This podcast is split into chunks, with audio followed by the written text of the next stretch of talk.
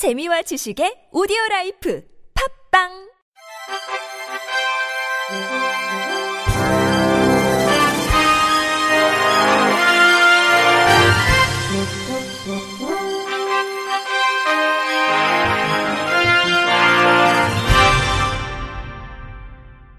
청취자 여러분 안녕하십니까? 8월 17일 금요일 KBIC에서 전해드리는 생활 뉴스입니다.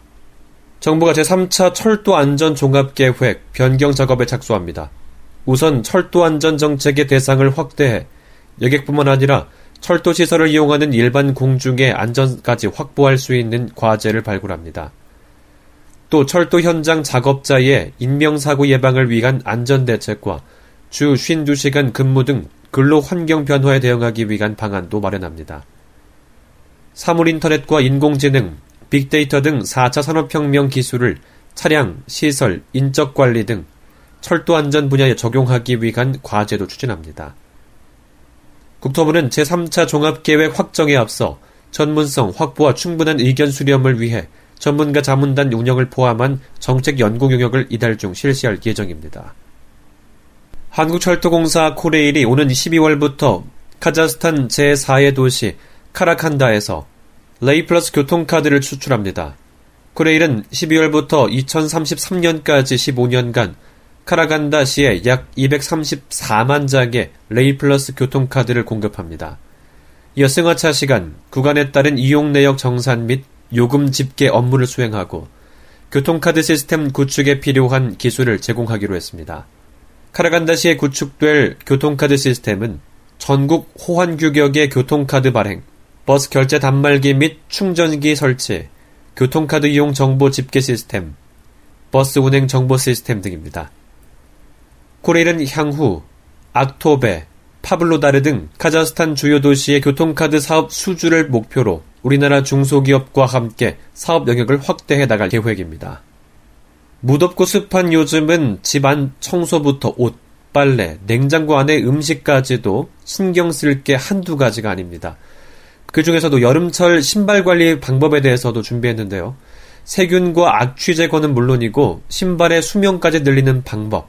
KBS 뉴스에서 보도한 내용 들어보시죠. 비가 많이 오지는 않지만 습도는 높습니다. 이런 끈적끈적한 폭염에 모두들 지쳐가고 있는데요. 신발도 고생입니다. 그렇다고 신발을 매번 세탁할 수는 없는데요. 인터뷰 박찬원 주부. 여름만 되면 현관 신발장에서 나는 냄새 때문에 신경이 많이 쓰여요. 요즘엔 너무 더워서 조금만 걸어도 발에 땀이 나니까 신발을 빨아서 신어도 땀 냄새가 또 금방 배워버려요. 신발에 밴 땀 냄새 간단하게 잡을 수 있습니다. 녹차 티백을 말려서 넣어두거나 말린 커피 가루를 양말에 담아 하루 정도 넣어두면 됩니다. 인터뷰 이민석 고려대학교 식품공학과 교수. 녹차 잎에 들어있는 탄닌과 엽록소 성분이 악취의 원인 물질 분해뿐만 아니라 습기를 제거해주는 효과가 있습니다. 또한 커피에 함유된 셀룰로스는 촘촘한 구물 구조로 되어 있어 악취 분자를 효과적으로 흡착합니다. 10원짜리 동전도 훌륭한 탈취제가 됩니다.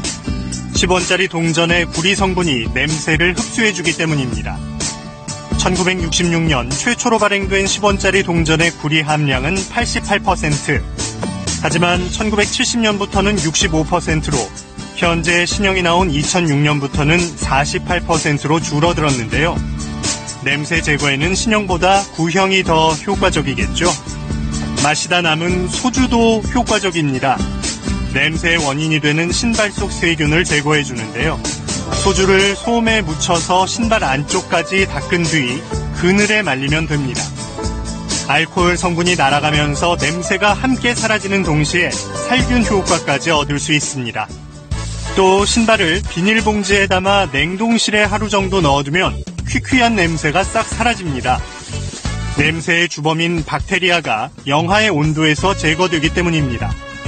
물에 젖은 신발을 그대로 방치했다가는 냄새뿐만 아니라 자체 신발이 망가질 수도 있는데요.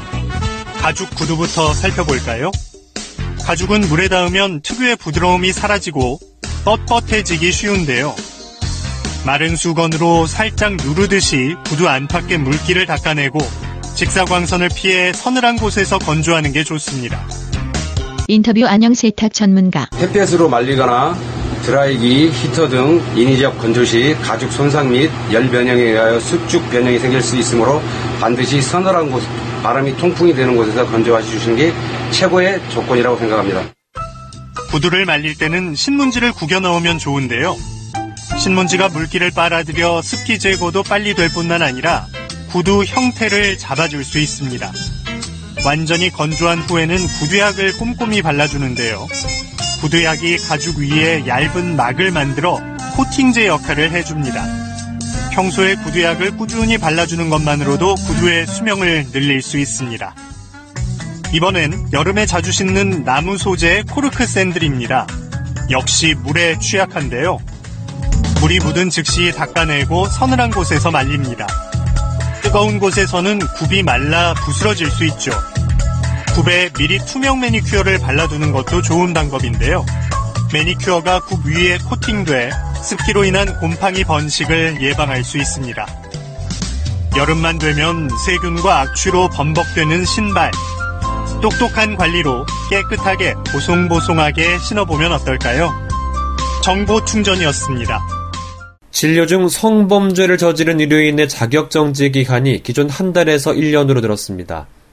보건복지부는 의료법 개정에 따른 행정 처분 기준을 마련하고 비도덕적 진료 행위의 유형을 세분화해 처분 기준을 정비한 의료관계 행정처분 규칙 개정안을 오늘부터 공포에 시행합니다.